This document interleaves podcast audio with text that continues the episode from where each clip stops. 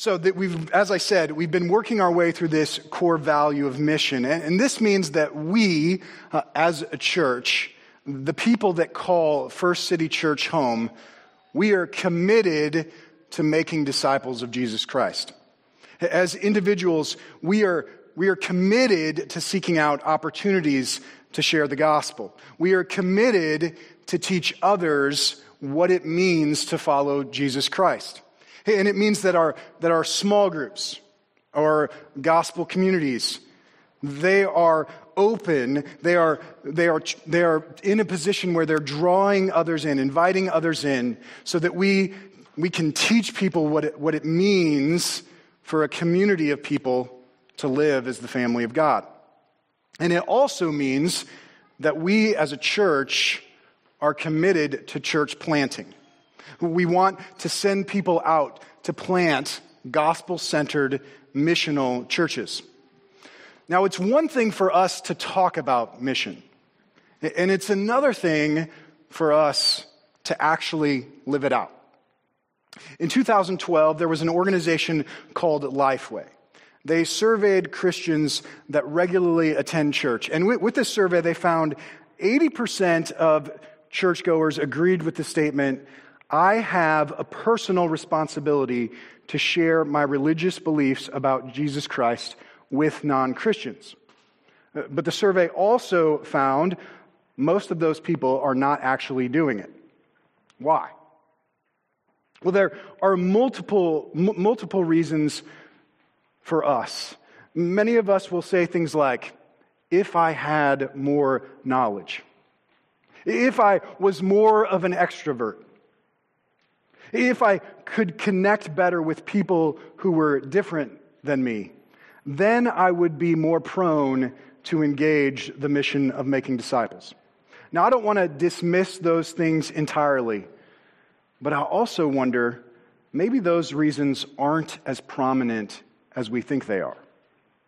Maybe we are lacking something even more significant. Uh, up to this point in this series, Pastor Chris has talked about the importance of prayer and principles of proximity, presence, and proclamation. This morning, I, I, want us to talk about something else as we engage the mission of making disciples power. And Scripture will teach us the power we need to live out the mission of God is not so much knowledge or boldness or our ability to break down barriers to different people. The power we need is the power of the Spirit. This is our big idea this morning. The person of the Holy Spirit provides power to participate in the mission of God. Now, before we get too far, l- let me say one thing. If I'm really transparent, I'm very much in process when it comes to the doctrine of the Holy Spirit. I'm growing in my biblical understanding and pastoral application of what it looks like to experience a relationship with the Holy Spirit in fullness. I very much identify with a statement from church historian and theologian Richard Lovelace. The statement is frequently made that the ministry of the Holy Spirit is the most neglected topic in the doctrine and practice of the church. So I, I believe the Holy Spirit is the power we need to live out the mission of God, to effectively make disciples of Jesus Christ. But I struggle to understand what that means. Power from the Holy Spirit, referenced in the passage read earlier, it is very much the power we need. The person of the Holy Spirit is actually referenced something like 56 times in the book of Acts as the mission of God advances. So I, I told Pastor Chris if we talk about mission, we need to talk about the power of the Holy Spirit in this series. Actually, I said, you need to talk about the power of the Holy Spirit in this series. By, by my presence here this morning, you can see how that conversation played out. So here we go. The person of the Holy Spirit provides the power to participate in the mission of God. As we work to better understand this big idea, I want to I want to engage a couple of questions. What ways does the Holy Spirit provide power to live out the mission of God? Why do, why do we need, what do we need the Holy Spirit for? What benefits does the Holy Spirit provide, particularly as we live out the mission of making disciples? And two, why do we struggle to experience the power of the Spirit? I, I know not everyone in this room struggles, but many of us do. So I want to conclude exploring reasons we sometimes lack the power of the Spirit as we live out the mission. So, so, let's begin with how the Holy Spirit provides power to live out the mission of God. Our reading earlier was from the first chapter of Acts. Because it was only verses 6 through 8, let's talk about the larger context of that passage for a moment. This section is describing something known as the ascension of Christ, Christ being lifted up to heaven. Between his resurrection and prior to his ascension, Jesus had spent time with his disciples. Verse 3 of chapter 1 in Acts says this He presented himself alive to them after his suffering by many proofs, uh, appearing to them during 40 days. So he's with them 40 days and speaking about the kingdom of God. Jesus had spent time teaching his disciples about his coming kingdom. So it makes sense that prior to his ascension, they asked him a question. So when they had come together, they asked him, Lord, will you at this time restore the kingdom of Israel? He said to them, It is not for you to know times or seasons that the Father has fixed by his own authority, but you will receive power when the Holy Spirit has come upon you and you will be my witnesses in Jerusalem and in all Judea and Samaria and to the end of the earth. So Jesus doesn't directly answer their question, but in classic fa- fashion, provides an alternate answer.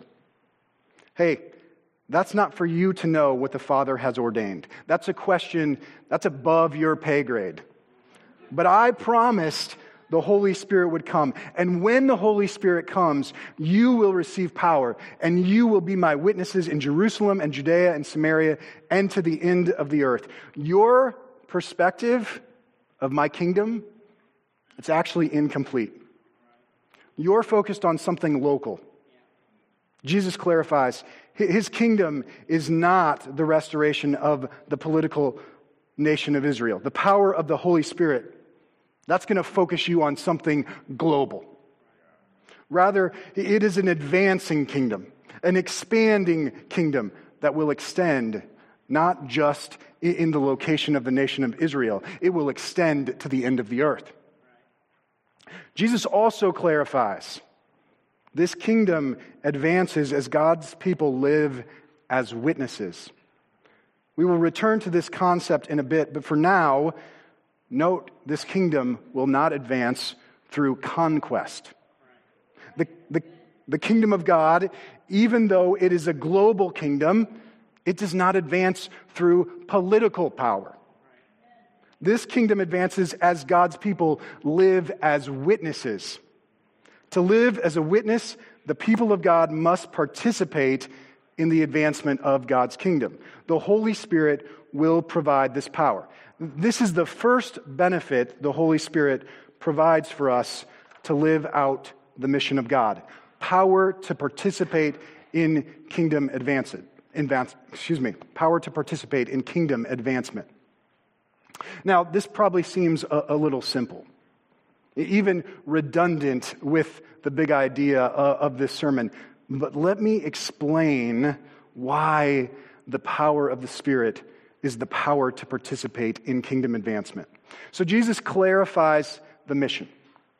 He then ascends to heaven, and the disciples go. And there's this gap of time from when they receive the knowledge about participating in kingdom advancement and when they actually do it.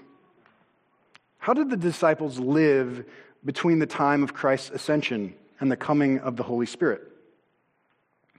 Luke the author of the book of Acts and the Gospel of Luke, actually gives us a, a few clues. If you flip back a few pages in your Bible to the end of the Gospel of Luke, here is what you would read that happens after Christ's ascension. Then he, this is Jesus, then he led them out as far as Bethany, and lifting up his hands, he blessed them. While he blessed them, he parted from them and was carried up into heaven. And they worshiped him and returned to Jerusalem with great joy and were continually in the temple blessing God. So, in the days prior to the coming of the Holy Spirit, the disciples were not simply withdrawn in a room like many of us think, waiting for the Holy Spirit to come. Rather, they returned to Jerusalem. They had great joy. They were continually in the temple blessing God. If we return to the book of Acts, and we look at chapter 1 after Christ ascends, we will find Luke describing that before the coming of the Holy Spirit, the life of the Christian community included some things like choosing a man named Matthias to replace the apostleship of Judas Iscariot. In verse 14, describes the unity this, the, these believers experienced. All these with one accord were devoting themselves to prayer, together with the women and Mary, the mother of Jesus, and his brothers. So, so Luke is telling us prior to the coming of the Holy Spirit, early Christ followers had a rich community. They worshiped together, they were of one accord. They were making significant decisions about the life of the community. They prayed together. They were filled with great joy. Yet, something is lacking. The Christian community was incomplete without mission. The disciples were not yet empowered to participate in kingdom advancement. In Acts 2, Luke describes how the Holy Spirit arrives and the disciples are empowered to live on mission. And what follows in the book of Acts, by the power of the Holy Spirit, people sacrifice their lives and livelihood for the sake of others knowing Christ. By the power of the Spirit, people are propelled and possessed to proclaim Christ's death and the reality of the resurrection. A, a, Christian community, by the power of the Spirit, participates in the mission of advancing God's kingdom. So, throughout my years serving as a pastor, uh, I've had the pleasure, uh, maybe a better word is opportunity, to meet with people discontent with what's going on in the church and discontent with the Christian life. They see the power of God at work in the scriptures, and they want to experience that power. When that is happening, you know, when I meet with someone like that, we will often explore potential sources of that discontent. Is this person praying? Are they reading the scriptures? Are they engaged in the life of the Christian community? Is there sin they need to repent of?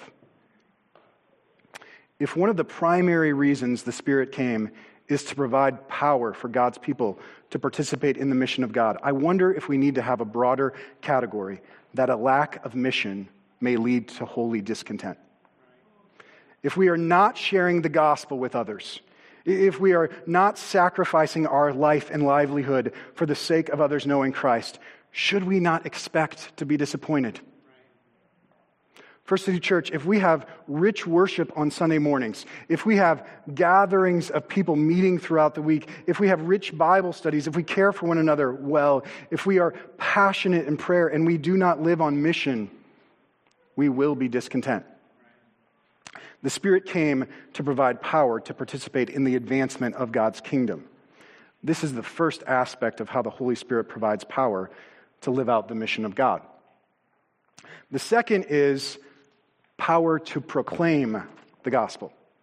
So, as we said earlier, Jesus clarifies God's kingdom will not advance through military conquest or political power, but rather through God's people living as witnesses.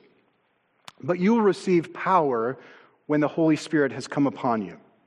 And you will be my witnesses in Jerusalem and all Judea and Samaria and to the end of the earth. So, this word witness, as it is used throughout Scripture, it's referring to someone who testifies. A witness is present in some type of conflict or the presence of opposing viewpoints and will testify to the legitimacy of one of those viewpoints. A witness is passionate. They do not say, hey, you know, that person might be right. That, that position might be true. What I'm talking about might be true. No, a witness substantiates the truth of a specific person or a particular position. So to testify, a witness does not solely gather with other witnesses. That's a witness protection program. or a witness support group. A witness is compelled to proclaim. They may be hounded or confronted, but because of what they have witnessed, because of what they have experienced, they cannot deny or dismiss the experience. And the Christian witness, testifying to the power of Christ and work of Christ in their life, doesn't just proclaim by the power of their own flesh. Their ability to proclaim is not rooted in their ability to prepare or knowing the answer for every possible objection. The power to proclaim is rooted in the person of the Spirit. I want us to flip back a few pages again to the Gospel of Luke, a little further back this time, to Luke chapter 4. In, in that passage, Jesus begins his earthly ministry of proclamation. And as he begins, what he does is he, un- he unrolls the scroll. And Luke tells us he reads this passage The Spirit of the Lord is upon me, because he has anointed me to proclaim good news to the poor. He has sent me to proclaim liberty to the captives and recovering of sight to the blind, to set at liberty those who are oppressed to proclaim the year of the Lord's favor. So for Jesus, the Spirit anoints him to proclaim the good news. Prior to the coming of the Holy Spirit, he did not teach with such power. Only after the Spirit comes did people question the power and authority by which he spoke. Listen to Pastor Jeff Vanderstelt. For 30 years, he wasn't preaching with power and authority. He got the Spirit of God on him, and he's preaching with power and authority. Why? Because Jesus is showing us how the human life is to be lived. Jesus is showing us when the Spirit of God comes on men and women, they can proclaim with power the greatness and goodness of our God in such a way that people will go, Who is this? And we'll have to say, It's not me. It's Christ in me by his Spirit proclaiming to you. So we had a conversation in the gospel community I'm a part of this past week about why we do not proclaim the gospel to others. And one of the primary reasons we discussed is this lack of knowledge. I don't want to dismiss this entirely, as there, there is connection between knowing the Word of God and knowing the Spirit of God. However, we need to repent of looking to our strength of knowing particular arguments or knowing particular verses to provide the power to proclaim the gospel to others. There have been so many times. I've seen you guys, I've seen others develop relationships with others. They proclaim the gospel. They're excited to talk about to talk about it. And it is very evident the power to proclaim was not rooted in their knowledge. It was a movement of the Spirit. The Holy Spirit provides the power to proclaim the gospel. This is the second aspect of how the Holy Spirit provides power to live out the mission of God. The third, somewhat connected to this, is the power to persuade people with opposing perspectives. Obviously, I'm trying to get in lots of P words. So I remember uh, a few years back, I was doing an interview with a couple becoming members at, Coram Deo, the church we were at before. And part of the membership process is having individuals share their story uh, of how they became a Christian. And so the husband, he'd grown up part of a, a very rigid religious background. He participated in its practices. But as he looked back, he saw that while he was a churchgoer, he had actually rejected the grace that Jesus Christ offered him.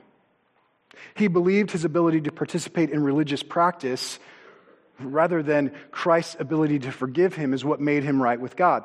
So I asked him what happened. And he said, It was a conversation I had with you. You talked to me about the gospel. To be honest, I, I might remember this conversation. I mean, I think I might, but not really. This is what the Spirit does. It is not just that we have the power to proclaim the gospel to others. This guy, he was opposed to the gospel. He had rejected Christ. But during that conversation, the Holy Spirit persuaded him. Now, you may feel equipped to reach a people group that opposes Christ with a particular background. Maybe you grew up in a religious context, and so you feel equipped to re- reach people from a religious context. Or maybe you grew up in an irreligious context, and so you feel equipped to reach people in, in an irreligious context. An implication of this text would be the Holy Spirit working in you has the power to persuade a much broader range of perspectives. Well, let's read Acts 1 8 from a different viewpoint again. But you will receive power when the Holy Spirit has come upon you, and you will be my witnesses in Jerusalem and all Judea and Samaria and to the end of the earth. So Jesus clarified his kingdom would be a global kingdom, and he clarified his disciples will live as witnesses. And one of the implications to the locations Jesus mentions is that when people think about the Holy Spirit providing power for mission, they often refer to how the kingdom advances from a central point and then moves outward. The people of God start with mission in a city like Jerusalem. They spread outward to a region like Judea. They spread even further outward to a region like Samaria, and eventually they spread even further, extending to the end of the earth. This is certainly an application from this passage. The person of the Holy Spirit provides power to push people out of a particular place. If we're counting peas, that's a bonus. This power to push people out of a particular place, for some of you, this happened in the planting of First City. You were living in Omaha or Papillion. You were, you were part of Dale Church. And by the power of the Holy Spirit, you were pushed to relocate. This is what the Spirit does. As the church grows, people are sent out, and the Spirit provides passion for a people in a different place. For some of you, this will happen in the future. First City Church is committed to plant churches. We want churches planted throughout the Omaha region, places like Plattsmouth or Papillion or South Omaha. By the power of the Spirit, you will uproot where you are. You will sacrifice that to be part of a church plant elsewhere. But effectively reaching people with opposing perspectives is far more than relocating. It is empowering us to persuade people with a diversity of backgrounds. People who have different values, different beliefs, different positions. The people groups mentioned in Acts are examples of this. Let's break it down one by one. Jerusalem. While this people group may have included lifelong family or friends of the disciples, or a people group with a similar worldview, it also included people who outright rejected Christ. The people here praised Jesus as king and later pleaded for his death. When Peter addresses the people of Jerusalem in Acts 2, he says of them, This Jesus, you crucified and killed by the hands of lawless men. On that day, Peter addressed them as the ones who rejected Christ, who killed Christ, who murdered Christ. The book of Acts records 3,000 people were saved a people that rejected Christ by the power of the Spirit, they are persuaded to follow Christ. Okay, what about Judea? These people encompassed the religious right of their day. They worshiped the right way, they followed the right religious rituals. But these, these people, Jesus said uh, of them, this people honors me with their lips, but their hearts are far from me. These people had a, a background to embrace right religious ritual, yet their hearts would have been hardened to the gospel. Yet by the power of the Spirit, many will be persuaded to follow Christ. Samaria. So, so these people, if the people living in Judea were spiritual purists, the Samaritan were the spiritual pluralists. The Samaritans were half Jew, half Gentile. They embraced a mixture of religious beliefs. They dabbled in the Jewish faith and the faith of their pagan ancestors. And so, because of this, the Gospel of John actually tells us that Jews, the religious right, they had no dealings with the Samaritans. The religious purists, they distanced themselves from the people who embraced a mixture of beliefs. So, this people group, they had a much different background. And by the power of the Spirit, many would be persuaded to follow Christ. And to the end of the earth, certainly this means God's people would travel far, but they would also be traveling to a people who worshiped false gods. While the Samaritans at least worshiped a common God, the people to the end of the earth, their worship was despicable in many ways. They embraced practices like murdering babies, embracing false sexuality, sacrificing wealth and resources in erotic and wasteful ways. And again, people with a much different background, by the power of the Spirit, would be persuaded to follow Christ. This is what the Holy Spirit does. We believe there are people living with different worldviews or different values or different cultural backgrounds. We could never persuade them to follow Jesus Christ.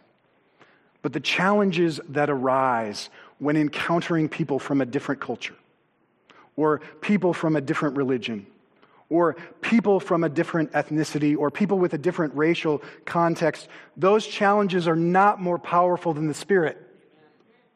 Our power is not in our ability to defeat every objection or connect with every person, but in the Holy Spirit. This is the third aspect of how the Holy Spirit provides power to live out the mission of God. Now, before we conclude, I mentioned I wanted to spend some time talking about why we sometimes struggle to experience power from the Spirit. I have a burden this morning. Some of you, you talk about the Spirit in such personal ways as you talk about living out the mission of God. You say things like this the Spirit laid this neighbor on my heart.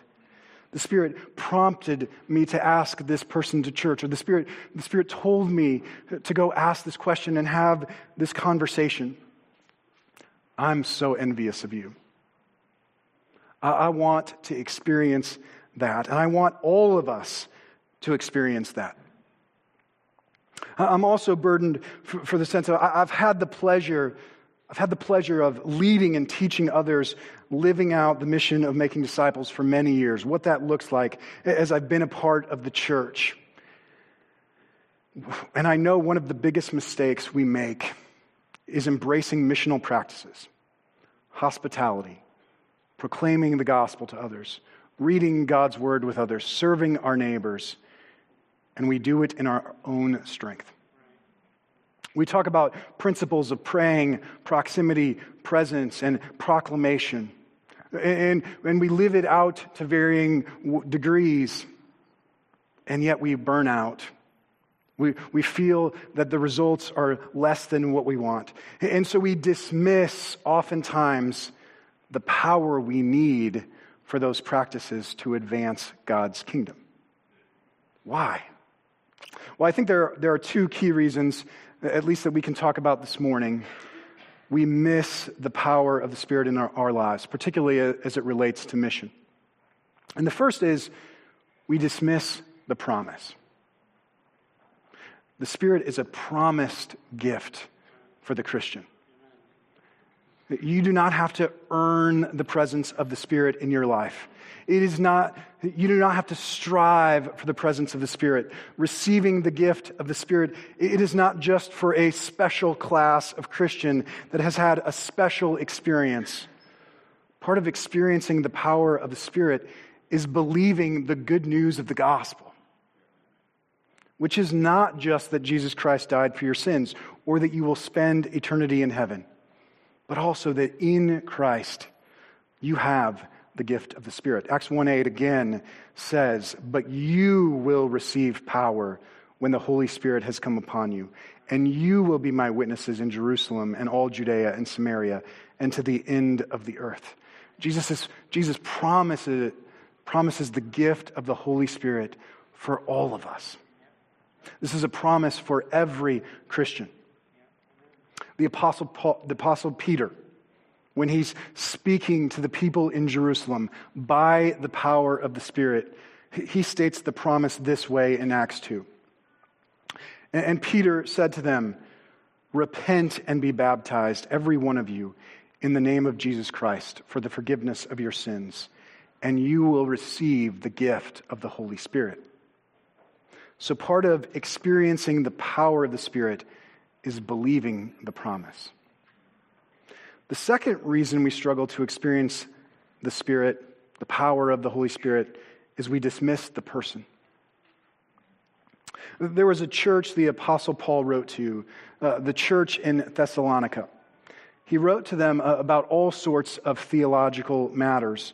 And as he concluded his letter, he spelled out some important points of practical application for Christian living.